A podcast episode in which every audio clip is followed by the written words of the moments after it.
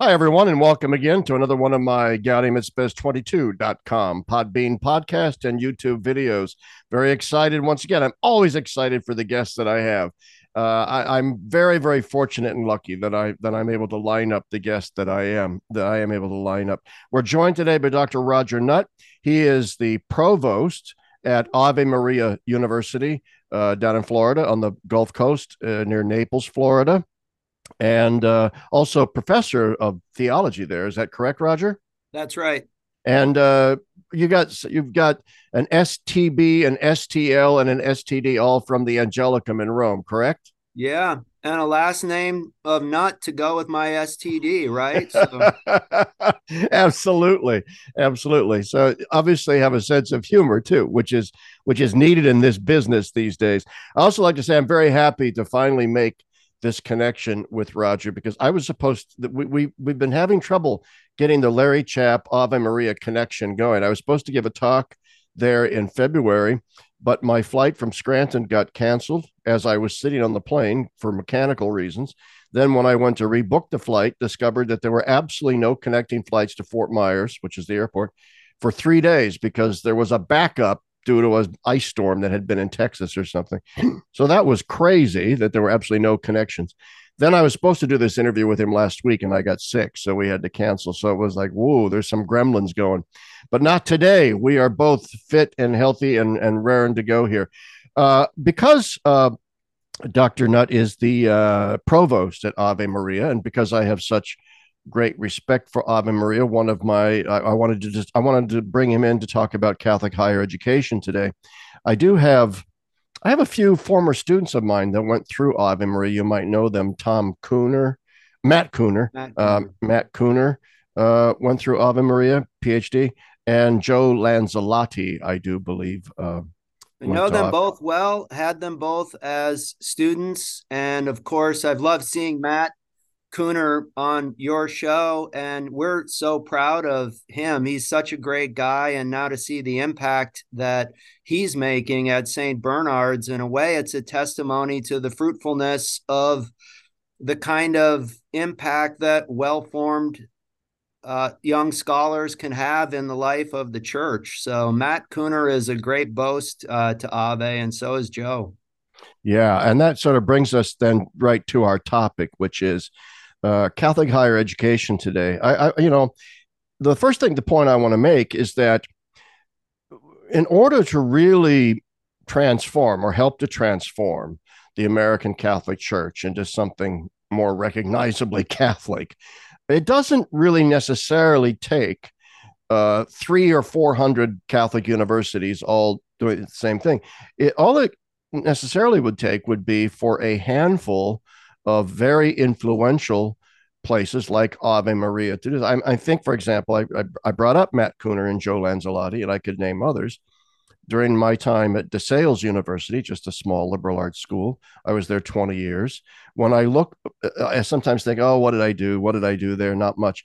But then as I look at the ecclesial landscape and see the number of students that Rodney Howsare and I formed there, that now littering the landscape, the up and down the eastern seaboard, you realize, you know what?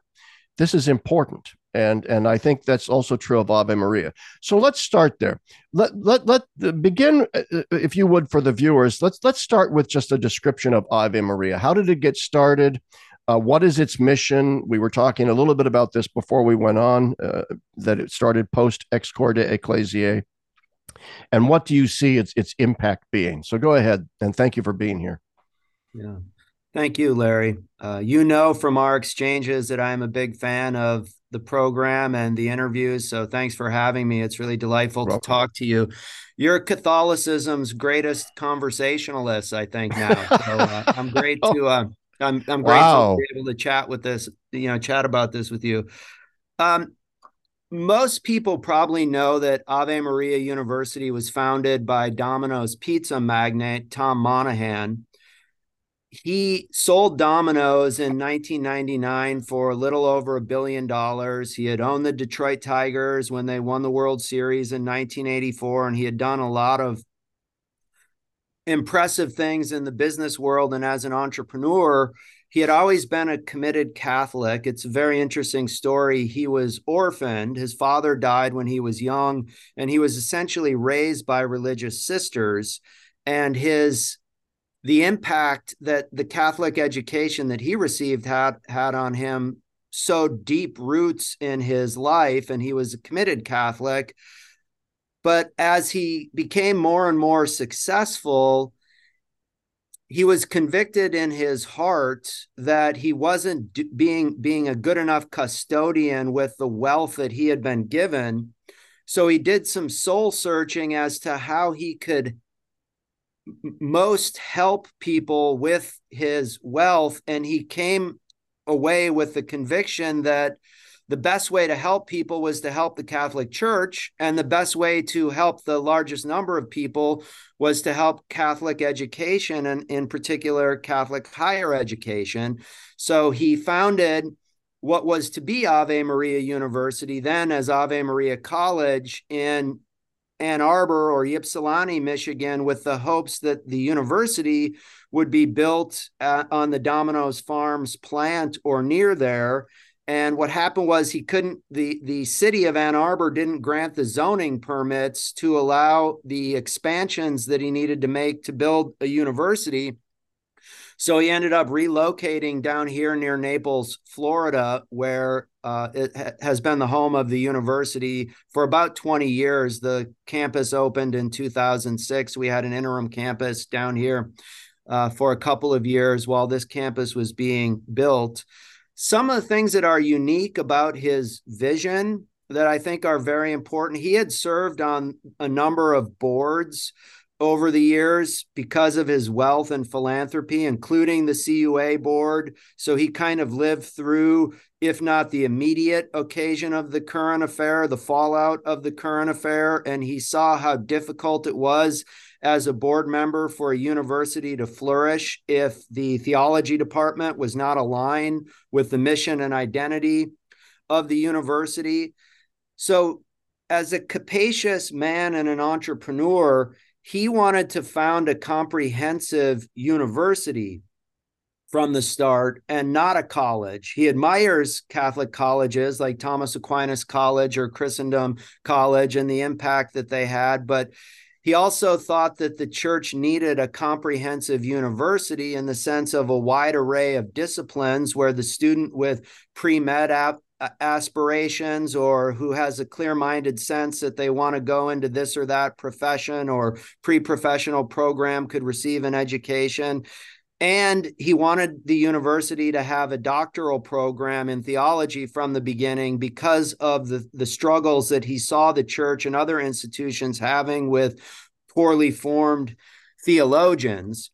So, oddly, we had a doctoral program from the very beginning. It's the kind of thing that a school might add in 10 or 20 years or when it reaches a certain level of maturation.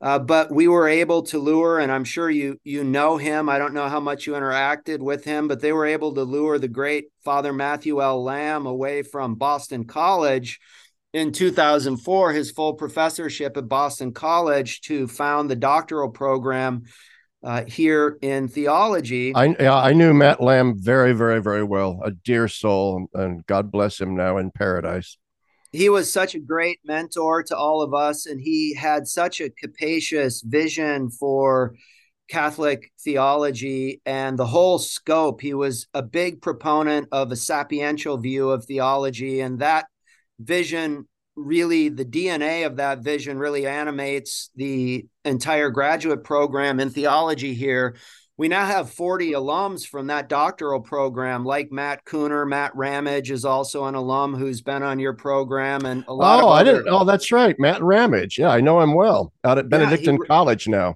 He wrote under uh, uh, Father Lamb, so you know the the impact that those 40 doctoral alums are having is is getting to be pretty significant. But we also have 35 undergraduate majors, everything from the traditional humanities and, uh, you know, accounting, marketing, biochemistry, nursing, elementary education. And one of the things that's unique about Ave Maria, because of its founding, is that the university has not been divided into colleges, which I think is a real strength. So, no matter what the major, all of the students have to take the same core curriculum that includes three theology classes, three philosophy classes, literature, science, math, language. So that's something that I'm proud of. And I think it's a real strength that you can have the combination of a robust, almost full two year liberal arts formation and then integrated specialized majors built upon that foundation and they're not in separate colleges or under under their own deans but they're all housed okay. under a common university you know uh, uh, umbrella which i think is both unique and very much a strength of the university. What other doctoral programs do you have other than theology? Just theology. Just theology just theology okay we have an MBA and we have a master's in Catholic educational leadership and then also an MA in theology. So we have three master's programs, but just for now, at least the one doctoral program. The one doctoral program. Yeah, that's very good. And what is the undergraduate enrollment currently at Ave Maria? About 1,200. Okay. And one of the things that's unique that we might go into about that is that around 90% of the student body live on campus. It's very purposeful. So we are very cognizant of the Newman collegiate model and the importance of complementing the curricular and the non curricular. So the vast majority of our students live on campus, and we deem that to be an important part of the formation that we offer.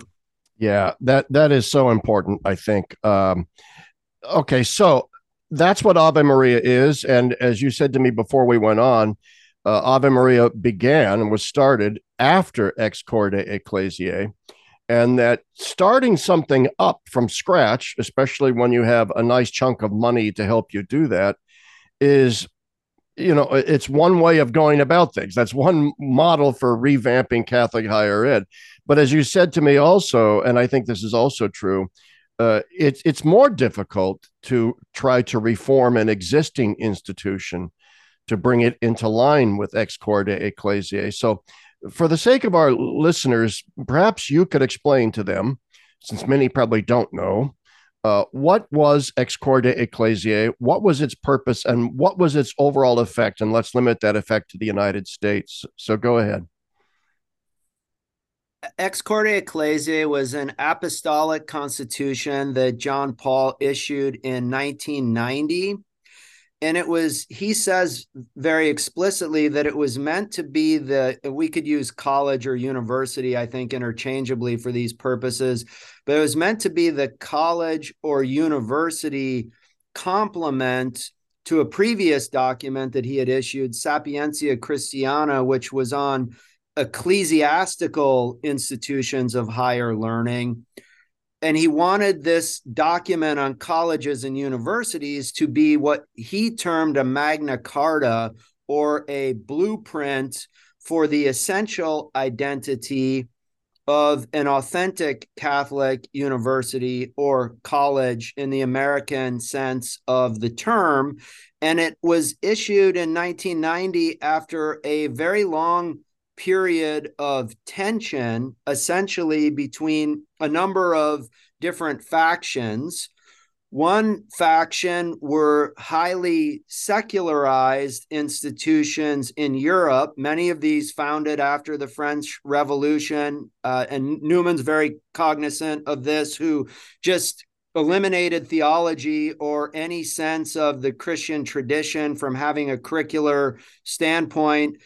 And then some of the tensions that arose in the 60s in America and elsewhere between historically Catholic institutions and the ongoing governance and jurisdictional authority of the church. So there was a famous document issued in the late 60s by a consortium, international consortium of Catholic institutions of higher learning, famously called the Land O'Lakes. Land O'Lakes. Oh, yeah. Father Hesburgh. That's right. And the core of the Land O'Lakes document says, and it, it's it's funny how things change. If you read the Land O'Lakes document today, a lot of people would say, "Well, I don't get what all the controversy you know is about this given the you know the the way things have changed but the core at Land Lakes is that they view ecclesiastical authority or they declare ecclesiastical authority to be fundamentally extrinsic and non-binding on the institution. So there is if not a direct throwing off at least a distancing of the institutions from church authority and the the longer Catholic educational tradition that those institutions had lived under, the sponsorship that they had lived under, in the name of positioning themselves as being just like their secular counterparts, in the sense not being governed by the church or having these forms of authority over them, being just like their secular counterparts, except that there's Catholic stuff on campus, like, you know, chapels and chaplaincies and so on. So, a, a, major part of the teaching of Ex Corde Ecclesiae is that the university is not extrinsic to the mission of the church, and that the hierarchy of the church is not extrinsic to the university. So, people may not appreciate this. It, it's a lot of work like James Burtchaell's The Dying of the Light or other yes.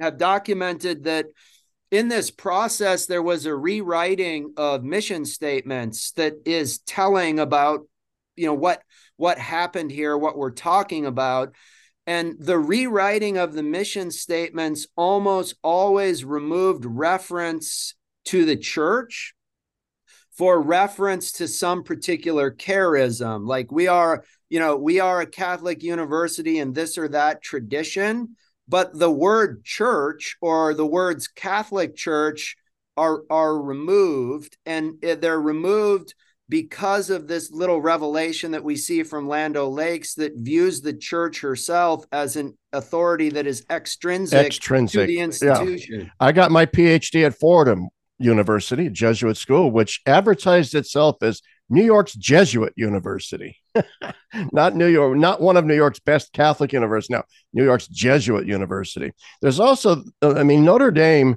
and Father Hesburgh, who was its president at the time, loomed large. And I want the viewers and listeners to understand how important this Land Lakes document is. Many of you are probably too young, didn't live through it, but it was revolutionary because it essentially was a clarion call for Catholic higher education to be completely independent of church authority. Part of this was the result of Humanae Vitae in 68 and the mini rebellion at Catholic University when Charlie Curran, the moral theologian, dissented from Humanae Vitae and CUA attempted to fire him and so on. So that was looming large in that whole thing too. Oh, we got egg on our face over that. And I would add, uh, and so yeah, the word church and Catholic, these things were downplayed mission statements were altered. But I would add one other thing, uh, Dr. Nutt, and that is this. Um, and I think Burtchaell points this out. I'm glad you brought it up in his book, The Dying of the Light, but it could be elsewhere. Another thing that a lot of Catholic schools did that were run by religious orders like Notre Dame and the Holy Cross, Jesuit universities, Franciscan universities, is that, you know, up until that time, the universities had been officially owned by the religious orders. And what happened was the religious orders, in a sense, gave up their trusteeship, their ownership, their legal deed to the university. Uh, some of them kept on the bylaws that so many say Jesuits had to be on the board, but the boards became largely an independent board of trustees. And this was, in theory, to negate any church and state problems in terms of federal funding and so on that universe but that turns out to have been a huge red herring. That was not going to happen and numerous supreme court decisions showed that there was no conflict of church and state so if religious orders own these things. But anyway i interrupted you so if you want to continue on with your little uh, your narrative there about ex corde and land lakes. Uh, sure. So at the heart of ex corde's teaching is that the institution needs to be Catholic in the sense that Catholicism animates the entire community. And there's a sense there, there's a line when he articulates the essential characteristics of a, a Catholic university. He says basically that it has to be Catholic in a structural sense and Catholic in the sense of the uh, of the people who work there and study there.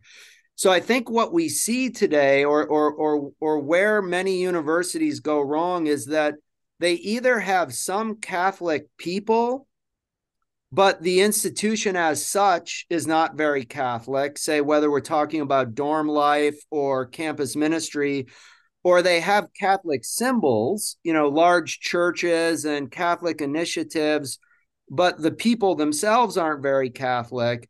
And if you don't have both, what happens is that one tends to cancel or drown out the other.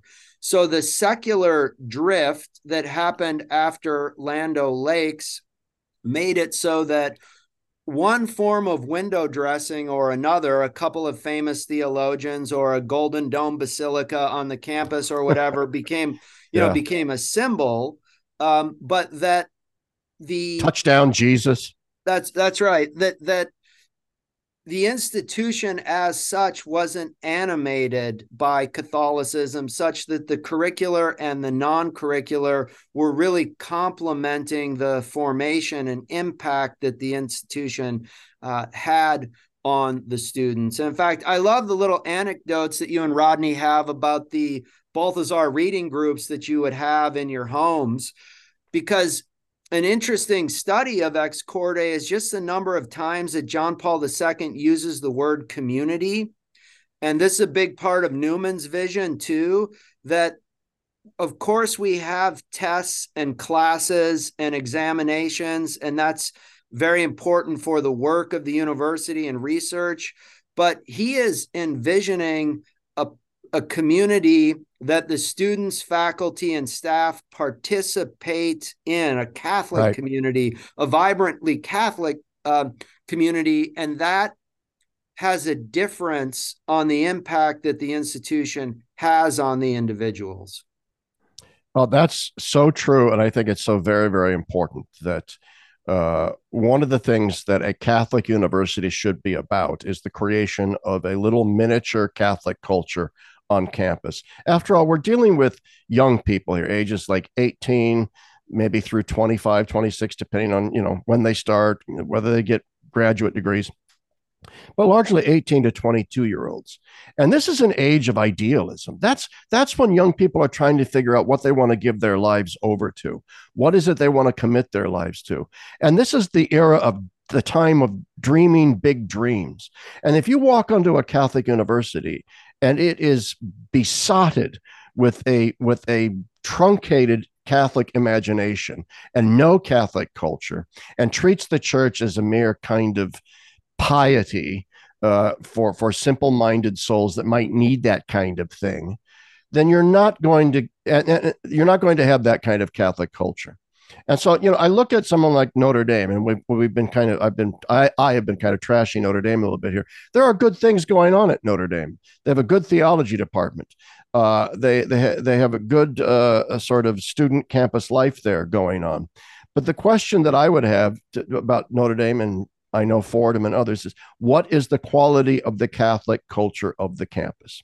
That's that's the question, and I honestly don't know. I can't answer that with my wife is a domer, so I have to be careful here. but uh, you you get my point. Yeah, I do, and I think that so a litmus test for a question like that would be I would go to the School of Engineering or the School of Education and try to discern to what degree the faculty and students and deans of those schools are integrating the mission and identity into those schools. And that would be the litmus test of the overall you know vibrancy of of uh, Catholicism at that institution. Because I agree off these places often have thriving theology departments or or uh, pastoral initiatives on campus, but if you can spend four years there largely untouched by those things, it's not a well integrated institution. And that's something that people, you know, I, I think people need to have a larger, uh, larger yeah. awareness of. Uh, if I could, Larry, something you said uh, struck me part of my work here in the administration at the university is I have to give various, you know, stump speeches to constituencies, prospective students, parents, and a number of years ago, I I was rereading Crossing the Threshold of Hope, and John Paul II has a chapter in there on youth, and he says something that is very close to what you just said he said that youth is not a throwaway time. He's talking here about young adulthood, but it's actually a time given by divine providence so that young adults can figure out how it is that they are to serve God within the providential order. And I think that's such an important insight that for many, many people, college is basically a four year waste of time where you hope that young people don't get in trouble or don't get locked in jail or you know get put in jail and then they get the degree which is kind of like a union card and now they're 22 or 23 and they get on with the rest of their life. And i think that it's such a tragedy that more people don't appreciate the significance of young adulthood in the providential order as a gift that God has given to young people to really grow into the calling that he gives to to each one. And to that degree there's a passage in ex corde that I think is really important. It's number 23 I think parents and teachers and high school guidance counselors should really reflect on it in that passage, he talks about what should happen to students at faithful Catholic universities, and he uses the word challenge twice. He says they should be challenged to grow in their faith and make it their own, and they should be challenged to pursue human and professional excellence. Because if they're challenged in those two ways, they will have a unique impact on the society and the church and the culture for the rest of their lives.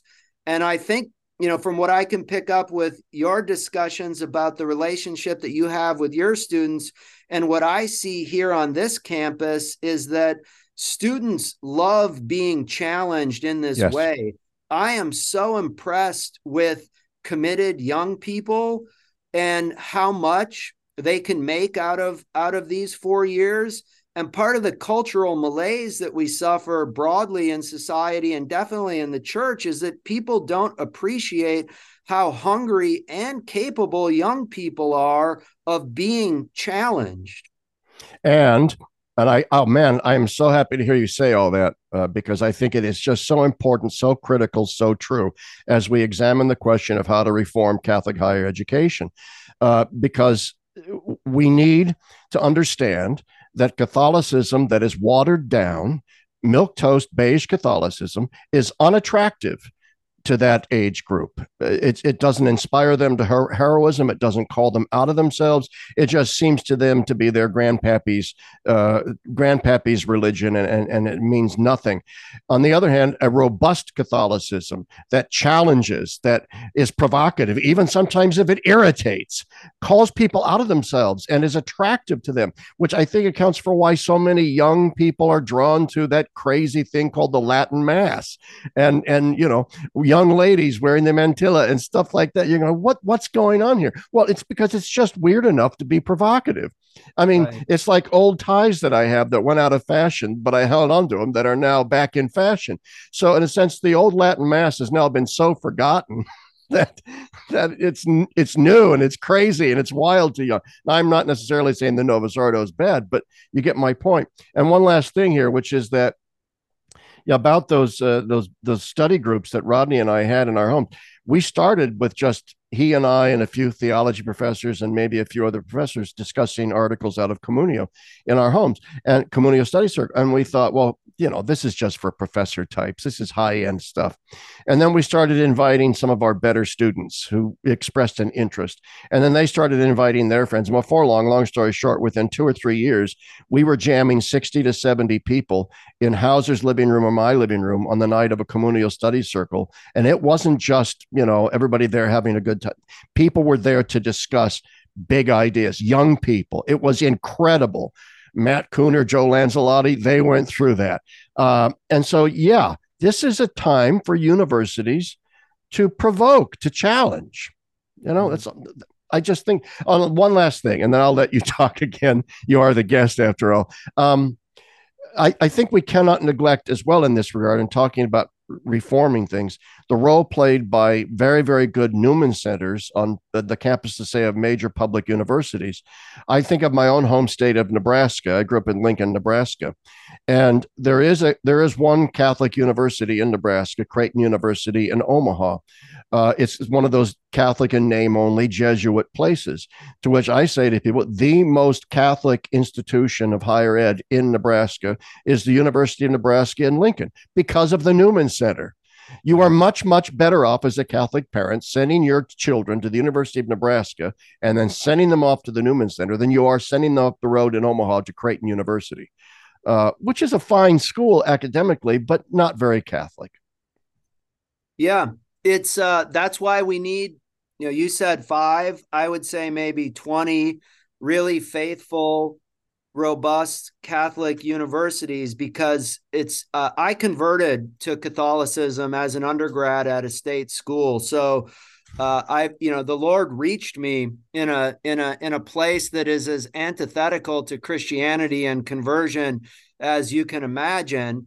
Uh, but it's also it's also a risky proposition just in the sense that the the institution as such is not going to encourage any of the students to benefit from what's going on in the in the Newman Center and the dorm life is going to contradict it so um, if the Catholic university is indistinguishable from its non-Catholic counterparts uh, then I don't know why anyone would pay the money to go there but on the other hand, I would say the parents should not be naive that the state school, and I think Nebraska is unique because that Newman Center is thriving. It uh, has dorms. It has dorms. Yeah. Yeah. Um, parents should not be naive that the state university with a good parish or a good Newman Center nearby is not uh, really just a, a, a robust Catholic collegial experience. It's a risky proposition. Yeah, uh, because most universities are going in the classroom are going to give students uh, sort of woke ideology, the whole thing. They're going to undermine uh, the Catholic faith left and right. And so, yeah, some place like the University of Nebraska is probably uh, an exception to the rule, primarily because the University of Nebraska, though a university and it has its woke elements, has not succumbed since it is Nebraska after all, it has not succumbed to this general wave. So that's a good caveat to the point that I made about Newman centers. All I, I in some ways, I'm being autobiographical here.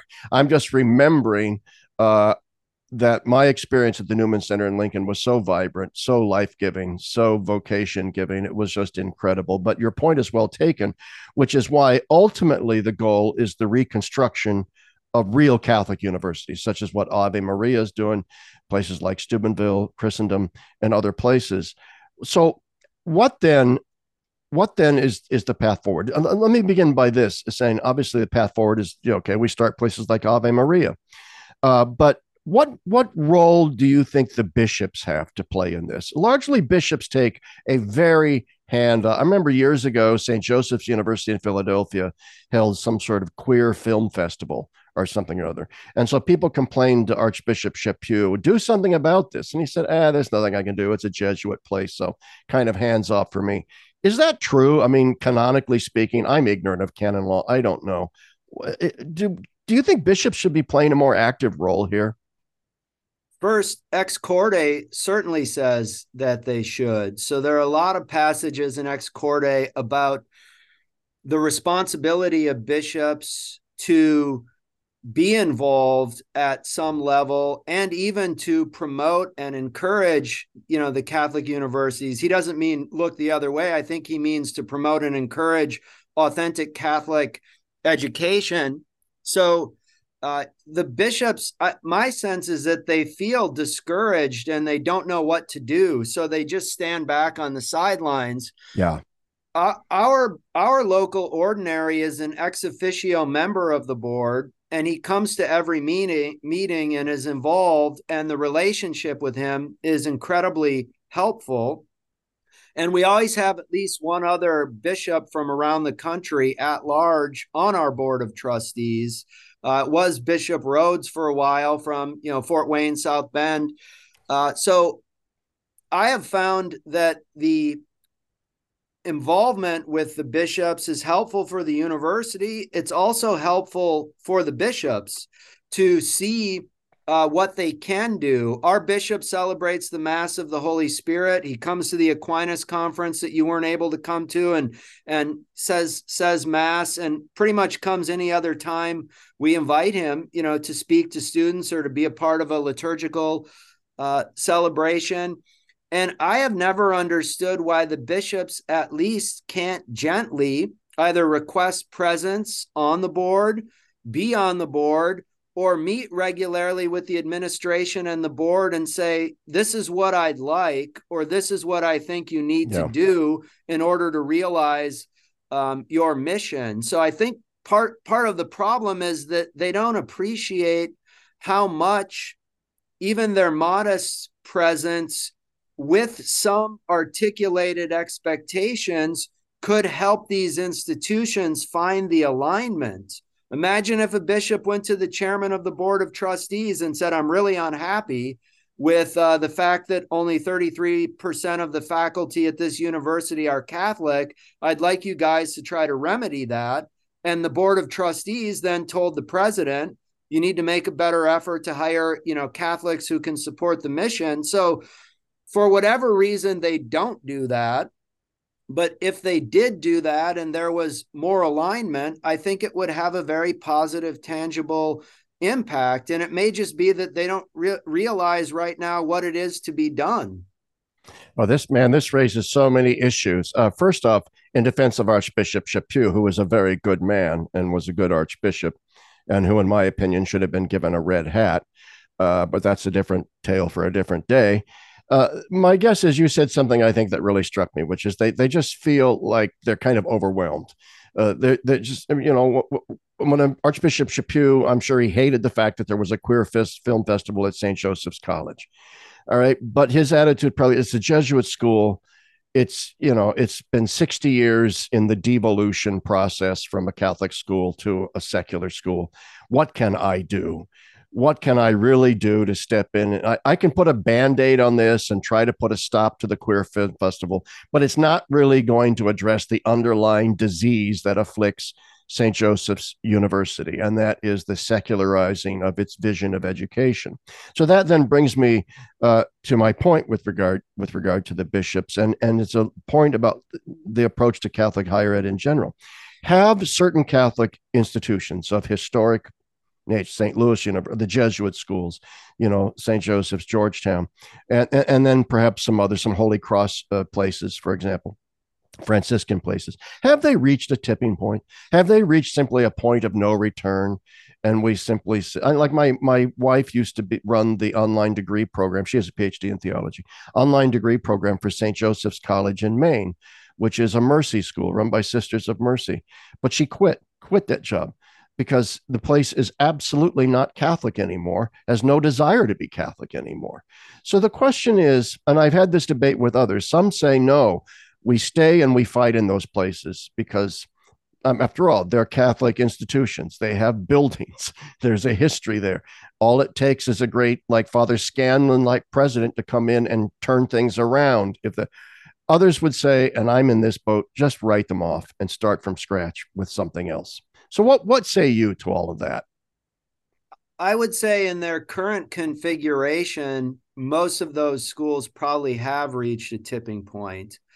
The thing that would need to change is alignment with the board and president on mission. So again, Ave Maria University was founded recently and found it to be faithful to ex corde. So we're in a unique situation where there isn't a turnaround on these points. But this will sound radical to your listeners. By our bylaws, 100% of the of the board of trustees have to be practicing Catholics.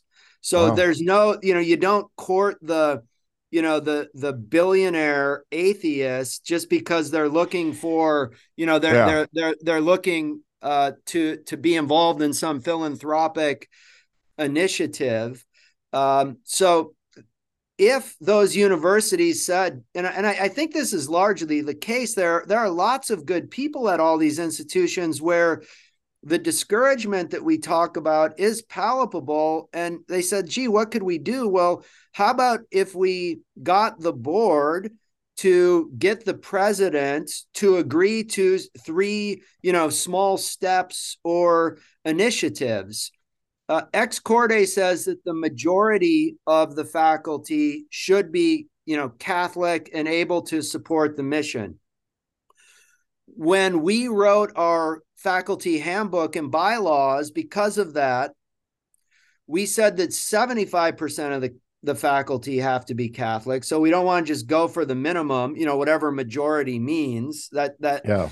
Um, but then also that each department has to be at least 50% Catholic or better. So one of the things that happens is if you have, you know, 10 theology professors and 10 philosophy professors and 10 literature professors and they're all Catholic, which happens often in the humanities, then the entire business department isn't non, you know, is non-Catholic and then you say, well, we're still, you know, 50% Catholic. Well, the reality is there are entire pockets of that institution in which there's no presence of Catholicism. So if these institutions are unhappy with that, the only way that they can change is starting with the board and starting with the president to say, you know, we want you to take steps as it starts with hiring, in my opinion, and vigilance in hiring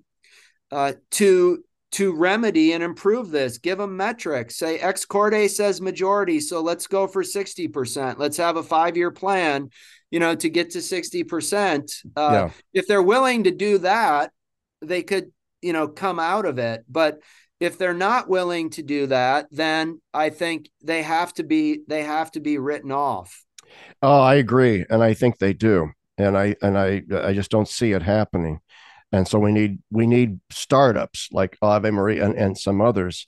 Uh, plus, all it's probably possible for smaller Catholic universities like where I was, DeSales University, to make the change more quickly. That even if they've reached a certain moribund state, it might be possible to resurrect them uh, m- more more easily. But I want to come back to your point though, about about the critical mass of Catholics. I once said to the president of DeSales University, was actually pretty good on this you know, that because we were talking about Catholic higher ed, and I said the bottom line is this: you can't have a Catholic university without Catholics. You might have all the right uh, architecture and statues, but if you don't have Catholics working for you, then you know personnel is pos- policy. Uh, gute Leute muss man haben. Good people must want to have. And there is, and this isn't just a litmus test of orthodoxy issue here. It's also got to do with the very nature of, of a university. And so, so and by that I mean there's no one size fits all theology of business or theology of literature or theology of chemistry. Okay. There's no one side. Where does the creativity in a university emerge out of? It emerges out of when your chemistry professor is actually a deeply and profoundly Catholic person, or when your English professor is a deeply and profoundly Catholic person, because it is in the personal interface within their soul, in the creativity of their mind, that you see coming together a robust Catholic faith and a robust understanding of their own discipline.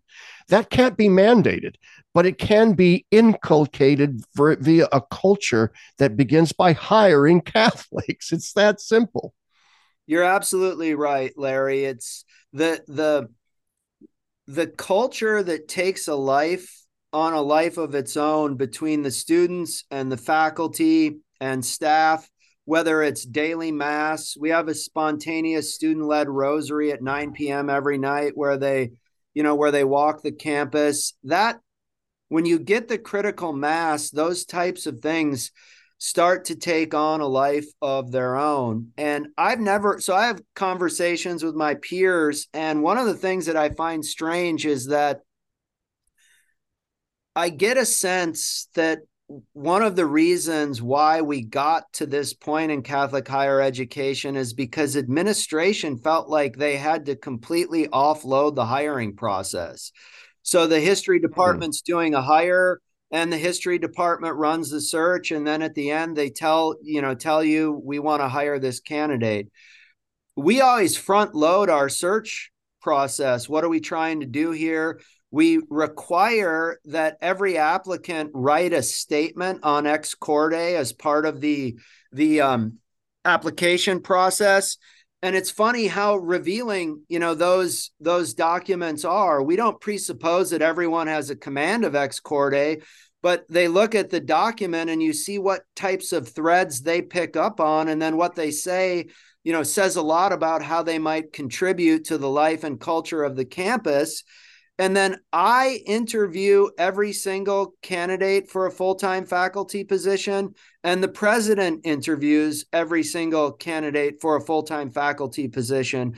So I've always been utterly flummoxed by the total offloading of the search process. We tell up front every search has certain things, you know, certain criteria that they have to meet. Like every candidate has to submit the ex corde statement, and we don't let them bring a candidate to campus at a time when we can't meet with the candidates.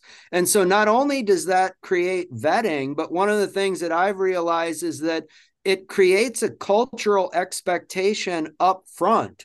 So the yes. candidate is also interviewing the institution in a sense, and it becomes clear to them that if they join this university community, this isn't just smoke and mirrors, but the president will sit across the table with them and say, you know, so tell me what your commitment is to mission.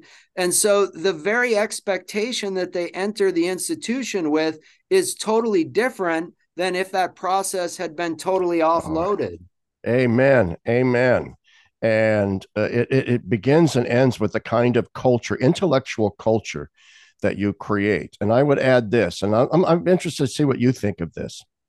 Uh, I would add that if you have this critical mass of, of Catholics in, across the university, not just atomized in the theology department, across the university, and you have really have this vibrant Catholic intellectual cult- culture, it is then possible to hire non Catholics of a high intellectual caliber who are nevertheless open to a conversation with that culture. I'm thinking if Jordan Peterson applied to DeSales University, would I, if I were dean, hire him? Yes, I would hire Jordan Peterson.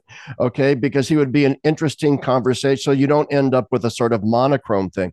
But also, I, and I'm going to relate something biographically because the people themselves like you said, they, they come and they recognize the culture there and they agree to it and they actually like it. Well, I spent one year at DeSales as academic dean, interim academic dean, and we were hiring a new psychology professor. Great guy. I won't mention his name. I don't want to embarrass him. He came in for the interview with me and I started asking him questions about whether or not he could abide by the Catholic identity of the school and so on and so forth. And we had a lovely conversation about that. And turns out he was kind of a fallen away Catholic uh, but still had this. He was still Christ haunted. Let's put it that way. And he was church haunted, uh, but he was a deeply, profoundly intelligent man, and and very interested in debating big ideas and all this kind of stuff, uh, and understood the faith. Uh, so that interview got over with, and I was mentioning to the provost of the university my conversation with him, and she got livid with me, and she said, "How dare you bring up Catholic identity issues with a psychology, a prospective psychology candidate. We really want to hire this guy, and here you are probably running him off with your Catholic scare tactics. So we ended up did hiring the guy, and I talked to him later afterwards, and he goes, "Not only did I was I not offended by that conversation, that's the conversation that brought me to your school." That's when I became convinced that this is the place I wanted to be. He's still not a Catholic, but he turned into one of the greatest intellectual interlocutors that we had with our theology department uh, uh, on campus. So that that's when you. My point is that when you have that critical mass, when you have that foundation, then it's possible to incorporate some of these other elements. Yeah, I think you're exactly right, and I've had that experience many times, Larry, where the candidates, wherever they're coming from, really appreciate the candid conversation with myself and with the president because it clarifies for them what they're getting into and what the expectations are. And when they decide to accept an offer, as a result of that, you're already off and running. There's no bait and switch going on. That's right. And there's no like, hey, wait a minute, you hired me to do this. And now you're pulling all this Catholic junk on me. No. Right. They know right from the get go uh, what what the deal is, and, and they're sort of attracted to it.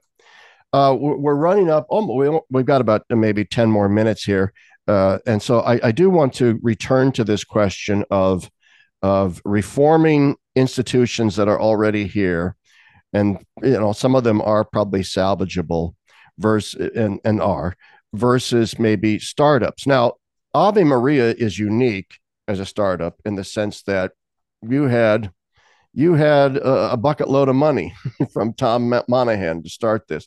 So you said, for example, all your board members are required to be, you know, active Catholics, and that you didn't prioritize putting the billionaires on there. Let me play devil's advocate here. Uh, say from my own university, my own former university, DeSales University, that did follow the path of seeking out board members who were rich. DeSales University was a hand to mouth operation started in the 60s. It was poor. There were some months early on where they didn't even know if they could make payroll.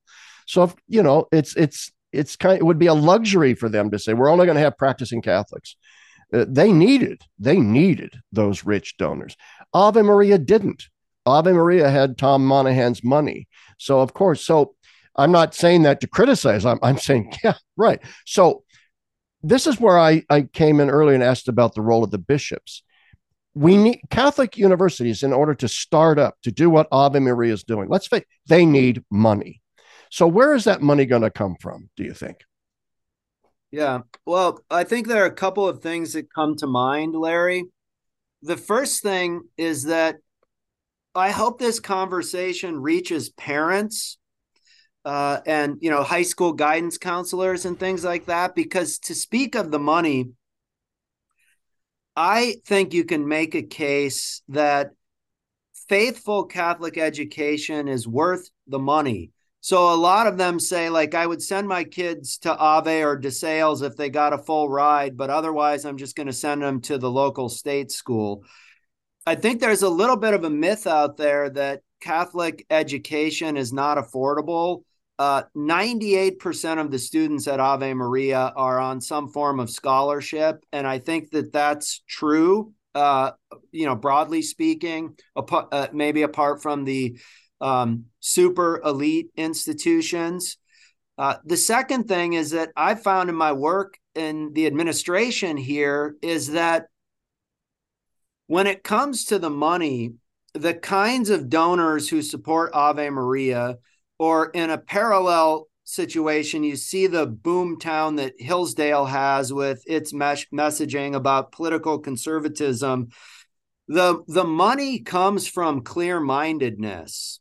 Uh, in in yes. you know cl- clear mindedness about what the message and the mission is I have to watch these things. You know, Christendom just completed or is almost completing a large capital campaign, which resulted in the construction of that $30 million church. Franciscan and Belmont Abbey both have completed or nearly completed campaigns that they expanded uh, because Benedictine College, too. Yeah. So the money comes from clear mindedness, being able to articulate fidelity. And there's a constituency of Catholics in America who care about the future of Orthodox Catholicism. And the milquetoast Catholicism just doesn't, you know, do, doesn't excite them. So I have found to to your question about the board and the rich people uh, getting getting on the board in my work, I have found that the choice between a faithful Catholic who loves the mission and mm. someone else who has some other advantage, whether it's a doctorate from Columbia or a lot of money, is a false choice. That yes. you know maybe maybe the Lord is just blessing Ave Maria uniquely, but my general experience is that the idea that we can't be completely faithful and succeed is is really a false choice and that's one of the dilemmas that's governing a lot of the decision making at these other institutions is that uh, the modern world is full of bifurcations and false dichotomies and i think that's one of them Sure is. I'm so happy to hear you. I mean, I, I, I, I hope I threw a nice slow fast, not a slow fast but a slow ball over the for you to hit because uh, this is singing my song for years and years and years. I would say, and I didn't make myself, uh, you know, the, the, the favorite person of the administration at DeSales over the years. Let's just say this, because I made this very point: if you build it, they will come. Uh, if you if you begin first with mission then then the money will flow. The fact is, you're a Catholic school, and if you sell out your Catholicism in order to appeal, you not only have sold out your Catholicism, but you no longer appeal, and, and you don't make the money you think you're going to make. And so, DeSales University always tried to out Penn State, Penn State and its various little satellite campuses. And and and yet it couldn't out Penn State, Penn State. And so to this day, DeSales is still a kind of, it's better off than it used to be, a hand to mouth operation. And it's better off than most Catholic schools in terms of its Catholic identity. Uh, you know, it's not, it's not bad. Uh, but still, if they if they had simply followed my advice, right, and larded the board with de- devout Catholics and hired devout Catholics, in my opinion, they would be thriving now instead of just getting along to get along. Uh, and so, yeah, there is that element of missional importance that is so, so, so critical here. And one and of the you, things, if, go ahead. I could just say, Larry, um, there's often a perception that Catholic, faithful Catholic universities are important for a negative reason, namely that you know your child won't lose their faith. And I think that's not a great way to present it, like to kind of fearmonger people. Right.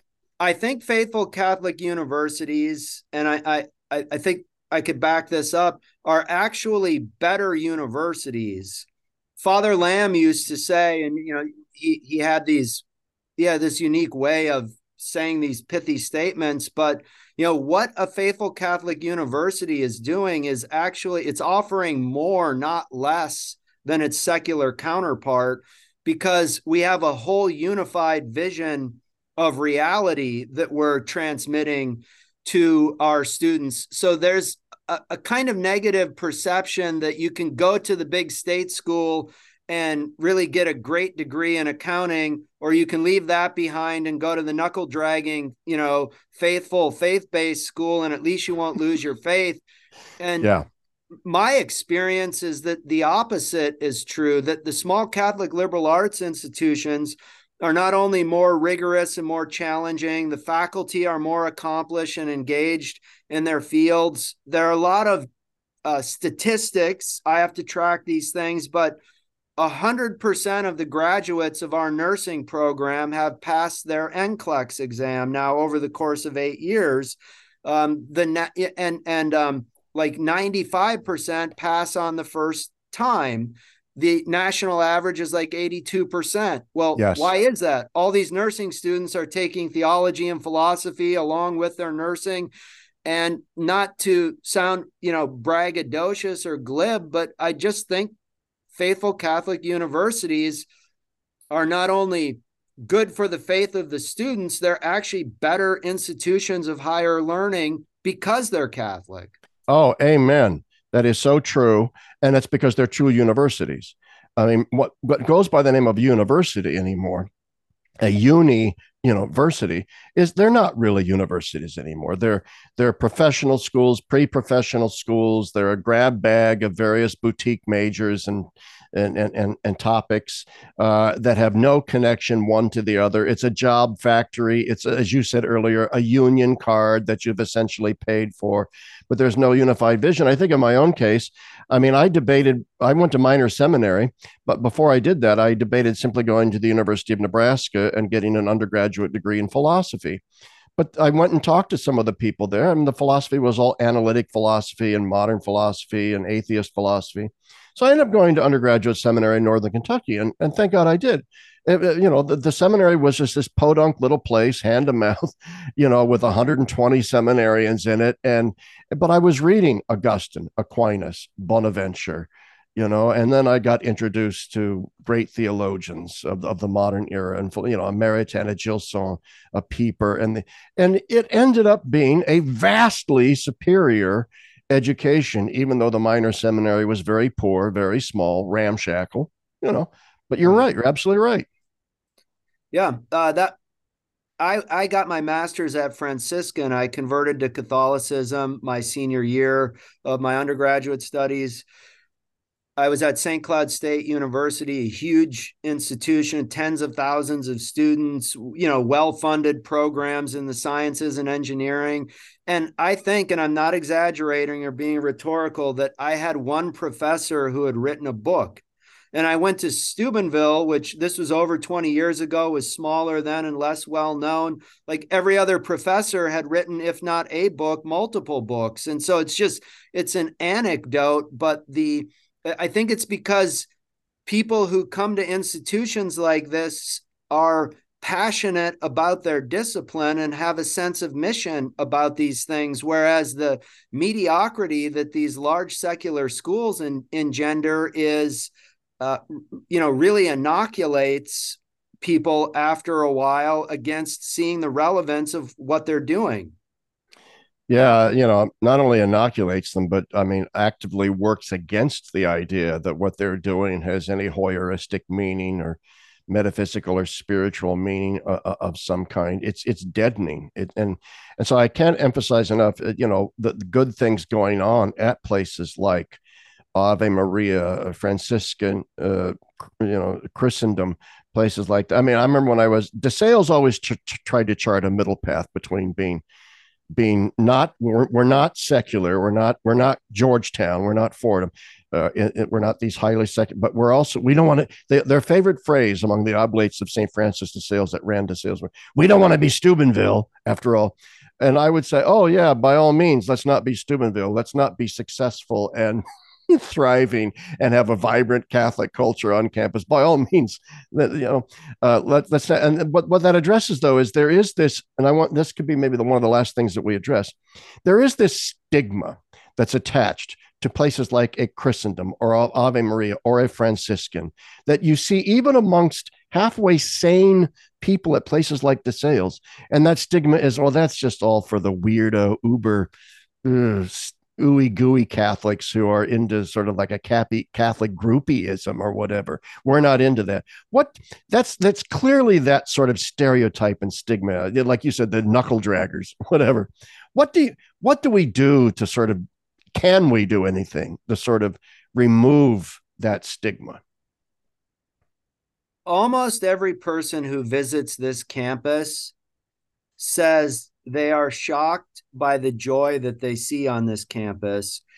And when prospective students and their families visit, it's the biggest selling point.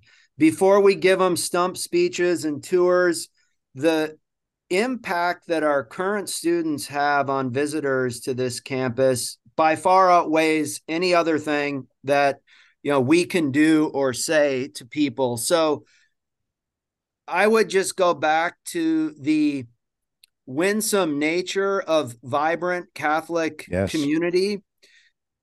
There's a joy. We try to, we actually use it as a marketing slogan. It's from Ex Corde, quoting Augustine. There's a joy in the truth. And I don't find I, I, find our students to be quite normal. You know, we have bourbon club and cigar club. We're not a oh, dry wow. campus.